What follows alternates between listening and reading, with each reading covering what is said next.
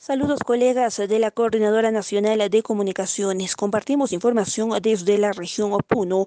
Los pobladores de Huancané, Moy y San Antonio de Putina acatan desde el último lunes un paro de cuarenta y ocho horas exigiendo la destitución del director de la red de salud Huancané, Henry Castilla, construcción de un nuevo hospital y otros puntos. Ellos se concentraron en diferentes sectores a la espera del gobernador provisional Agustín Luque, quien no atendió sus demandas. Frente a ello, advirtieron en radicalizar su medida de lucha desde este miércoles cinco de mayo.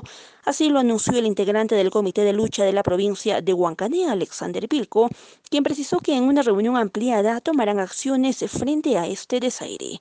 El gobernador no tiene intención de solucionar las demandas de la población. Tenemos un gobernador indolente, insensible, que no le interesa el pueblo, es lo que ha manifestado. Desde Pachamama Radio, reportó Ruth Flores para la Coordinadora Nacional de Comunicaciones.